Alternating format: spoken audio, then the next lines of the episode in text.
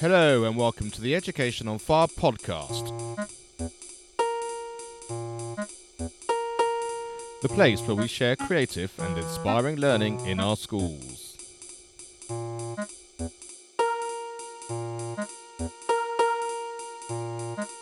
Episode 64. Hello and welcome back to the Education on Fire podcast with me, Mark Taylor. Today I'm delighted to be joined by Flora Barton, who's the head teacher of Crowmarsh Gifford Primary School. Hello. Hello. I first met Flora just a few weeks ago. There was um, a celebration event um, by the National Association for Primary Education, which was really the combination of a European project that the, uh, the association had been involved in, um, going around different countries in Europe, looking at the way that they teach. Um, and there were six schools in Oxfordshire here in the UK that took part, and and their focus was on how outside trips away from the school confines of their buildings actually had an effect on the learning of their children. And through my conversation with her at that event, we also talked about testing and marking, and she was telling me how um, they do much more limited testing, if any testing at all, um, and also that marking is done much more verbally rather than written down. And I thought it's really exciting and something I'd really like to, to talk more about. So thanks, Flora, and just tell us a little bit about your history from the school's point of view. Okay. Um, so I've I've been teaching for a little while now, and I was deputy head teacher at a two form entry before I came here. Saw that the opportunity came up, and uh, jumped on it. Came to visit, and was delighted to be appointed head teacher here. Uh, it's close to home, which is great. Um, so a part of the community, and it's brilliant. And how long have you been here? This is now my fifth year. Fifth year. And in terms of your journey here at the school, has it been fairly straightforward, or has there been lots of changes? I mean, how, how's it how's it worked over that five year period that, that you've actually been head teacher? No, it's absolutely been um, a journey. That's for sure. Um, it's it's been a challenging journey. Um, I don't think we've had one year without its challenges and its ups and downs. Um, we try and do things quite differently here, so it it has gone against the grain. Um, but the you know it's been a great journey. It's been wonderful and uh, there's definitely been transformation in thinking and and changes in everyone um, and in the community. And can you take us through what some of those changes are? I mean is it basically been policy? Has it been an ethos thing? Or or just just sort of take us on a little journey through through what those changes actually are. Um first of all, it was a it was a wonderful school when I arrived, um, and definitely a part of the community. Um, one of the things was about building the team, building up the staff, um, and getting them working together, opening up our doors, and working in collaboration. I think that was the big big thing.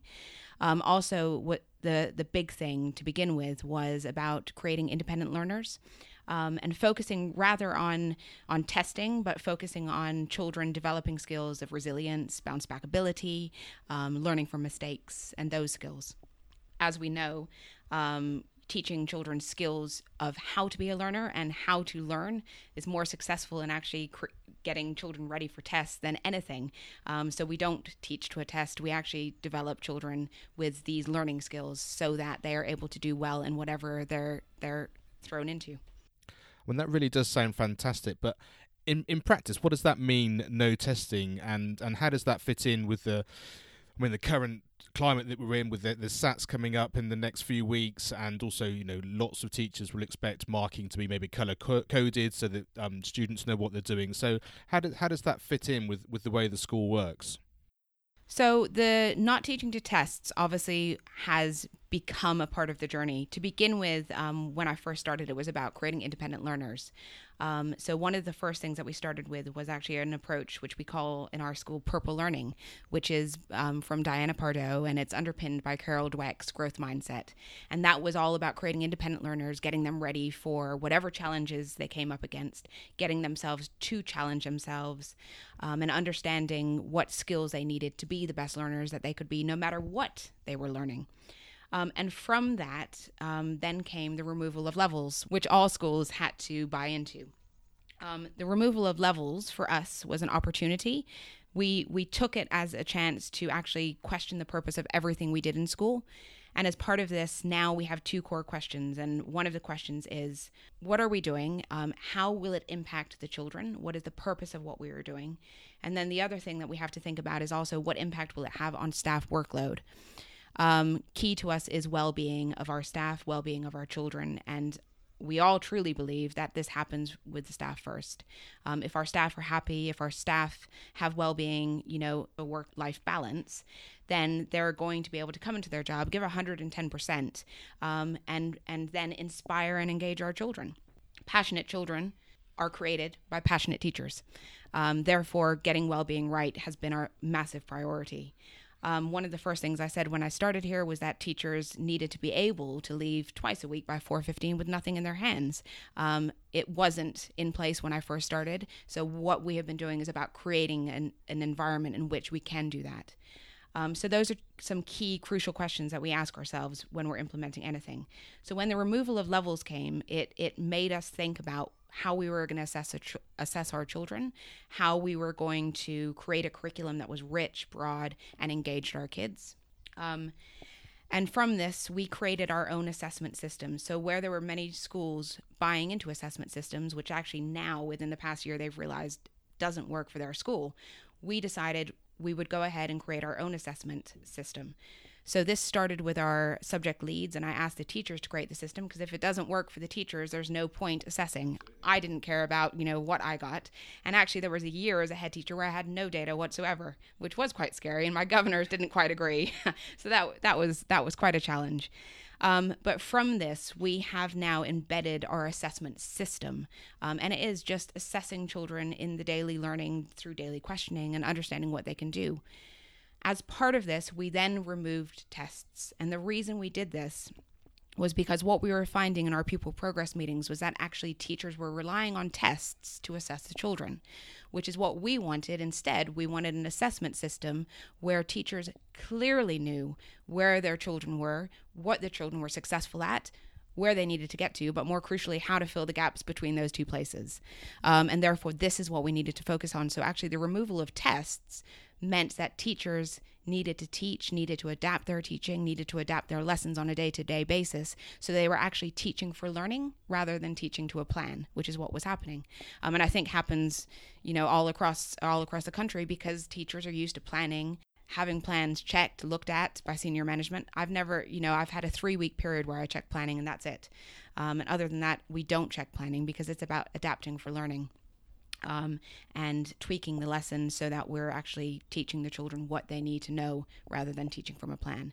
So the removal of assessment, removal of levels, has meant that um, we're assessing what the children can and can't do rather than knowing the children by a test. Obviously, we do the statutory tests, so we do phonics, we do the year six tests. We would love not to do them. Um, however, um, we don't as much as we can, we don't focus ever on this. Um, in year six, you know, I tell the I tell the year six teacher, we're not worried about SATs. Just teach what we need to teach them. Um, but obviously, always with the threat of SATs, it, it's a hard thing, and it's something that he's still learning to do and still learning to let go of. Um, but it's something that we are definitely embedding within the school, um, is assessing children on a day-to-day basis and knowing what they're good at and what they're not good at. The the idea of letting go, I think, is a really important one, and and and also for the children as well. Just you know, because whether even if we could get rid of SATs altogether as as, as an idea. Um, the fact if you have to do something that you don't want to do, or if you end up in a situation where you're not very comfortable, I think that also the learning process of understanding that we know this is the case, we might like it to be different, but how we approach how we deal with that actually is an important learning skill as well. I think, and I and I, I, can see how, like you say, the teachers learning that can really help the children too. Mm, absolutely. When we were going around the school, um, I really liked the fact that it was really embedded that children knew if they had a question or they weren't quite sure about something, how they were going to move on if they were going to get stuck. Can you talk a little bit about how that works? Yes. So um, this this comes along um, with our Purple Learning ethos.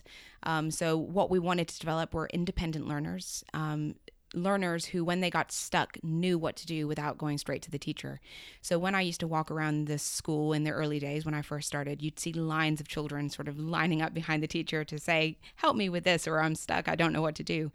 So one of the things that we really needed to get to grips was was about making children independent learners. Um, so every classroom has a five point plan. In year five and six, the children create their own independent learning plans because um, they might have different ways, uh, different resources and things that they can use to help them. Um, but through the school, we have the five point plan. And in some, you'll see in some schools that the boss appears, but we don't have the boss, which is the teacher. Uh, we don't have the teacher because actually it's about children understanding what resources they have around them, who they can ask for help without going to the teacher.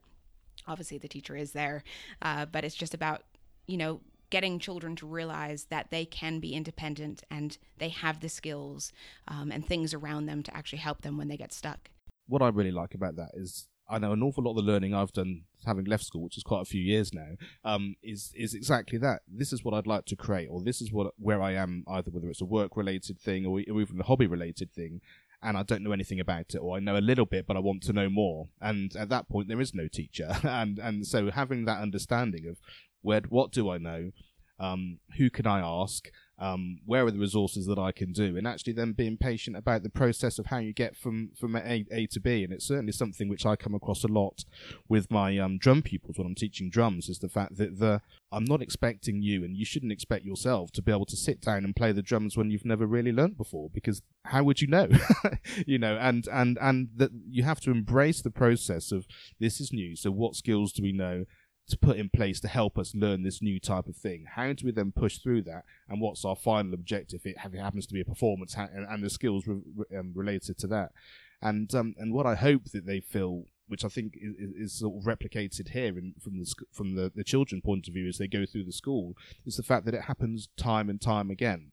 Understanding that learning cycle and the way it feels and how you put it together and how you can actually support yourself to do it is just key. Absolutely. And that's what Purple Learning is all about. Um, it's that ethos of actually children putting in the effort, the practice, the, you know, the resilience, uh, the bounce back ability when they make the mistakes. And they know that actually they will be making loads of mistakes along the learning journey, but it's about learning from those mistakes and, and continuing to put in that effort. Um, and it's great talking to the kids here because they absolutely will tell you everything about purple learning and what it means and, and how they can be successful learners. And that's what it's about. It's about creating lifelong learners. It's not about creating children who can just sit a test at the end of year six. It's about creating children who develop these skills, who when they leave school, they want to be, you know, learners for life. That's that's what learning's about. And actually if we ever turn them off of that, then when they become adults, they'll have these negative memories about school and actually we should be creating as many positive memories about learning as possible. So when they leave our school they continue having those positive memories and know what to do to create those memories. And um, and in terms of curriculum and the sorts of things which they experience while they're at school, how diverse are the things that you're able to cover? Obviously, you have the academic subjects which go through and, and the expansion of that. And we talked a little bit before about um, going on fit visits outside and using that as a as an inspiration for, for getting things done. But in terms of sport or music and, and that kind of thing, do you try and embed that all together as part of the learning experience, or um, how does that work here? Yes, and I think I think this is an area as well when we talk about this is an area we are still trying to embed within the school. We don't have this right. Um, there's always a focus on maths and English, um, but it's making sure that we are creating opportunities in school for every subject. So children become historians, they become geographers, they become musicians. And it you know it's trying to get that balance right and creating those opportunities.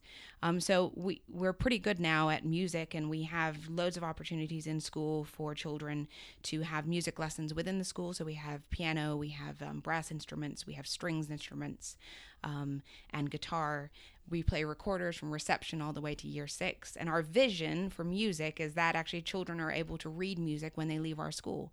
We're not quite there yet, but that's what our vision is. That's what we're aiming to get to. Um, we have French going through the school. Um, we have someone who comes in externally to help us cook at the moment, um, and that is to ensure that the children are having a rich cooking DT, you know, um, curriculum. Um, which often sort of gets pushed aside in the busyness of day to day life in school. Um, but this is creating a rich, varied, and broad curriculum is absolutely what we need to do. And it's something that we are still trying to embed in school um, to make sure that we are actually engaging children in learning for every subject and that they, they find the thing that they're really excited about and really interested in. And um, the Key CoLab um, um, project, um, that was based on taking the children out of school and, and having trips and visits and that kind of thing. So how's that impacted on the way that you've been teaching and the children have been learning? So that research was extremely interesting, just in the fact that actually it raised the profile for us as a school of the impact that educational visits can have. I think before going into it, we knew what the impact was going to be, um, but really focusing on it and and actually having to assess it and having to look at the skills that the children were were gaining by going on these educational visits made it really interesting for us because it clearly showed us the impact of you know educational visits on children's learning. So, for instance, um, one trip, I was actually really lucky because during this research, I was actually teaching for a few months in the class that was going on some of these trips. So we went to um, just a local trip. We went to the Wallingford Museum. And after we'd gone to the museum, we decided to go to the castle gardens, the ruins. And we did a reenactment of pretending, you know, we were royalty in these gardens. And we came back to school and decided to do, we wanted to do a recount. The children decided they wanted to do a recount. So we came in and wrote this recount. I think some children had done diaries. And this one child, who's normally very reticent in class and has really low confidence in himself and his abilities, hates to write he wrote this incredible diary entry and actually then stood up in class and read it. And it's just seeing stories like that where you see these children who usually aren't engaged in learning, who suddenly come to life because of a really simple experience just outside of the classroom. And I think it made us realize more that it doesn't mean these grand trips. You don't have to do that. You can just go simply outside in your own environment and make learning come to life. Um, you can still do the same lessons, but just in a different environment sometimes makes it more memorable for the children. Um, and I think it really brought that to life. And one of the things actually that's sort of stemmed from this is a focus for us now. We make sure that every class goes on three educational visits a year at least, but that we are trying to use our outdoor space much more so that children are learning in a different context than just the classroom environment we now have one of um, some of the TAs in our school have taken on the learning of, of a couple of children where they've created and planned for these children to go to the local um, store it's fantastic. They go into the store with their maths resources. They take everything with them. The um, shopkeeper has actually created an environment in there where she's priced up all the the sweets and allows them to use the cash register. And they go in there and they do their math lesson in this store. And it's fantastic because the community members come in, they see the children, they talk to the children, they talk to the TAs and say what's going on, and they talk to them. And it's just it's just a brilliant way, such an easy resource to use, but just a whole new way to open up learning and real maths learning. Um, and it's just creating opportunities like that, really. And I think the community aspect is something all schools um, really strive to do. And, and what I love about hearing these sorts of stories is the fact that it happens very organically. When you when you have your idea of what you want the learning to be, these opportunities arise. And like you say, once that's the case, the community and people within the community get on board because they want to be part of a community like that. They want their children in the school or their grandchildren in the school to be involved in that. And so anything they can do to help and it enriches their life immensely as well. And I just think that really is such a key factor. Absolutely. And, you know, we really try to involve the community in learning within school. So we invite the community members in to read with our children. We invite them to our plays at Christmas. Um, and we invite them to, you know, we have, we now have each year, three times a year, we're trying to have a poetry and music evening. So oracy is one of the things we're focusing on. So getting children to come and give TED talks and getting children to come recite poetry or to sing.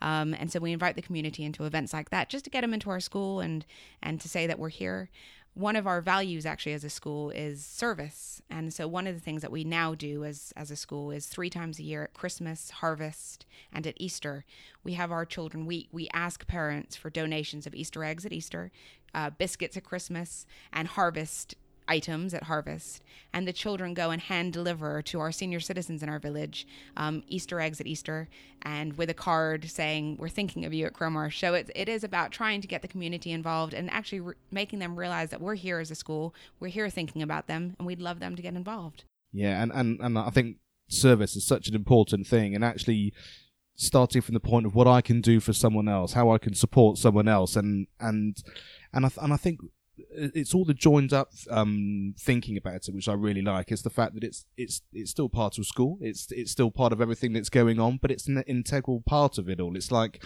it's like well, we've done our maths for the day and we've done our English for the day, so now, what should we do now? and um, yes. and and it's very easy to get into that, isn't it? You know, and and I think even more so as the children get older through the school, you know, there's a lot of talk sometimes about preparation for secondary school. You know, and secondary school works like this, so we're gearing you through that. And actually, children change so much from every single year as, as they Oh, as they go through, and and embracing where they are at every point of that journey is an, an incredibly important thing. Yes, it is. Yes.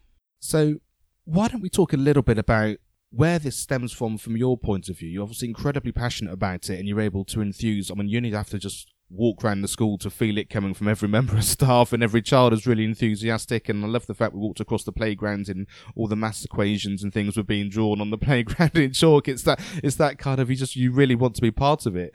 Um, but where does that come from from you? Is it is there someone that mentored you or inspired you, or is it just having a a real sense of having experienced it another way that you didn't enjoy? Where, where's where's the sort of inner strength come from from that point of view? I think, I mean, as I said, it's been a journey. It's been a challenge to get to where we are. Um, you know, you always come into a school with a vision. As a leader, you always have a vision, I think. As educationalists, we have a vision of what we expect education to be. Um, but it's always not so easy to get everybody on board to that vision, no matter how much you try and get them get them in, involved. Um, so that's been a challenge as part of our journey, is making sure everyone's on board. Um, but one of the things that we do obviously is is we question what we're doing which means we're often doing things that aren't the status quo. We're often doing things that other schools aren't doing. Um, but it is about being brave. Um, but the thing is, is is i question that. I we always say it's about being brave but actually it's it's not about being brave. It's actually about doing what's right for the kids and that shouldn't be bravery.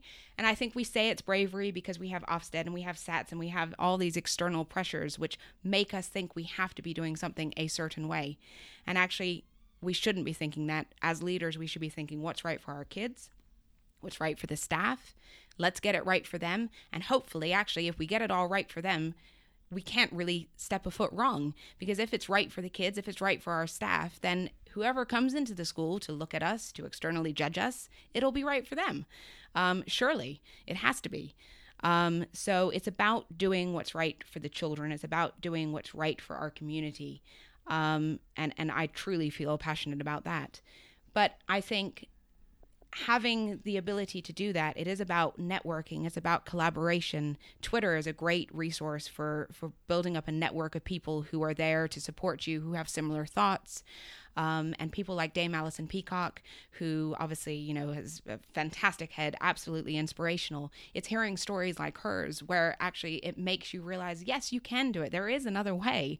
And it's just about more people doing it and more people putting the children truly at the center and saying, actually, we're going to do that. We're not going to care about what Ofsted say because if Ofsted come in, they'll see that we are doing the right thing. And I think it's about that. Um, so, yes. And I, th- I think that really is really what Ofsted, I think, in its original guise, was was set up to do. It was there to just go and see what was going on in schools, and and it's and it's often sort of the tables have turned so much more around, as you said earlier. You know, teaching to what you think Ofsted want to see, rather than just showing your school in its full glory and allowing them just to witness what it is. And and and I'm and I'm sure it has to be exactly as you just said. If if everybody is shining and and learning in the way they want to, and staff that are loving what they're doing and inspiring the children through that, that's what everybody wants. It's what everyone needs, and it's going to make the world a better place as the generations go through. I mean, I mean that has to be that way. I'm fairly sure. And i think it's key that we have to start with you know the children obviously and and the teachers who teach them if teachers are coming in bedraggled and and tired every day because they've been up planning for hours or worried about an observation they're having the following day they're not going to be any good to the kids. And and for kids to be inspired they have to have s- teachers and staff who are truly energetic and inspiring themselves and passionate about what they're doing and happy themselves coming into work every day um, or else the children won't be engaged and they won't be learning. Um, I think for us as a school as well, I've been really lucky in that I've built this network up on Twitter. I've built up a network of fantastic head teachers within the partnership. Um, and also, the team here are truly brilliant. I have such an incredible team of staff who, who again, truly put the children at the center of everything they do. And that's what makes the difference. and it really is a journey, isn't it? That to, to, to get everyone to really, I guess, believe that they can actually put their vision in place as well. You know, so like you say, it's the school's vision, it's your vision, it's bringing their personalities and their vision in too, which can take you. That collaboration can take you in places you wouldn't have even imagined. You know, um, before. Um, and you talked about a feedback in terms of knowing what's going on. It's not as if the staff can just do what they like because actually just talking to the children and wandering around, you actually know much more about what's happening within each class and exact um, each class and, and also the learning as well because you get that feedback direct from the children. Yes, so so one of the things going back to the feedback, I didn't answer this question earlier. Um, verbal feedback is one of the main ways of giving feedback to children in our schools. So when Ofsted came in in October, they looked through our Year Six books, for instance, and saw no teacher marking because it's all done by feedback by the teacher. Um, and this is something that we have sort of created within the school and we we've been researching it and seeing how it works in key stage 1 opposed to key stage 2 and seeing really what is going to work best for our kids. And that's one of the things that we do very much in the school is is we research things we try new things and if it doesn't work we don't do it. But if it does work we think okay how can we really embed this throughout the school to make a real impact? Um, so verbal feedback is is one of the ways that that um, we assess the children. Um, and the other thing is is formal observations um, really aren't part of what we do anymore, but rather I go and I talk to the kids. Um, so last year I was able to go and interview almost every child across the school and have deep learning conversations where they were proving their learning and their progress to me and talking to me about all the maths they were doing, the English and the geography and science. And for me as a head teacher, that information is far more critical and, and actually tells me the whole story than just watching a watching a lesson. And I think you get so much more about how how you hear it, don't you? Because when you're having a conversation, you get their personalities and their enthusiasm. In in an you can't get that in a in a written assessment, no. and and and I, I always think the other way around is that when people are trying to contact you, or ask you questions, when it comes via text or email, there's a way that people take that information, whether it's positive or negative or somewhere in between. But you've got you don't have that personality and that injection of understanding which you get on a one-to-one situation. And I think to be to have that coming through and shining through just gives you probably more information than you would get on just a um, an actual score for sure. And the children tell you everything. They don't hide anything. They tell you absolutely everything that's going on. You can tell right away whether they have it, they don't have it um, what their vision is themselves. Um, but clearly, they can tell you if they're enjoying it, and you can tell from the way they talk to you if they're enjoying things, if they're passionate about what they're learning. And, you know, I always say just go to the children. It's all about the children. When we do visits for new parents coming into school, I get the children to do it. I don't do it because the children actually will show them what the school's about. So, to round off, if there's a head teacher or a member of staff in a school listening to this and they just think that's the type of school I want to be in. That's the sort of um, um, working and learning environment I want to be. Have you got any sort of real advice um, from a sort of a personal level or, or even just a, a, logistics level of something which you could say, why don't you start here or why don't you think about this as, as a starting point to help their journey in, in this general direction? I think the biggest thing to say is, you know, there always is another way. Always. Um, and the key thing is is it's about putting the children first, putting the children at the heart of everything that you do and also putting your staff at the heart of everything. They're your team, they're your backbone. Um, they are the ones who inspire your children every day. So you've got to start with them. And you know it's it's about the kids um, and doing what is right for your community that you have it, it's not about being brave. It's just about doing the right thing, but building up a network of people around you so that you have people you can talk to all the time. And I, I always have someone I can pick up a phone to and ask a question because I don't have all the answers. You know, no one does. But it's about, you know, having someone you can talk to having someone you can question or having someone you can say actually i want to try this. What do you think about this? Is this absolutely crazy? Um, and and asking those questions and having those conversations with your staff because they're the ones who are having to implement it on a day-to-day basis. So they're they're crucial.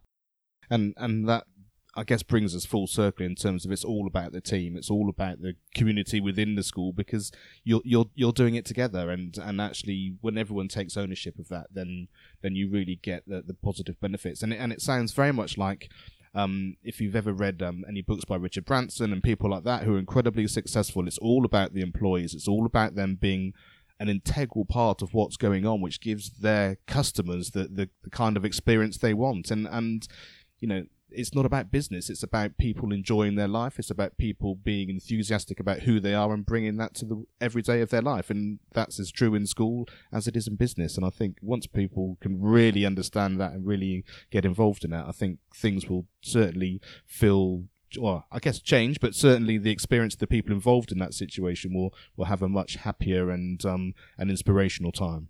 Yes, and I think my, you know, I always say to staff, I want you dancing into school, and they laugh. But it's true. I want them to come into school absolutely loving what they do because it will inspire the kids, it will inspire the parents, it will inspire the community, and that's what learning is about. And I think that's the perfect place to end. And what a, what a great sentiment to finish on. Thank you so much for chatting to me today, and, and some great insights there for people listening. And um, I really appreciate appreciate you taking the time to show me your school. Oh, thank you very much for coming. Thanks for listening to the Education on Fire podcast. For more information of each episode and to get in touch, go to educationonfire.com. Education is not the filling of a pail, but the lighting of a fire.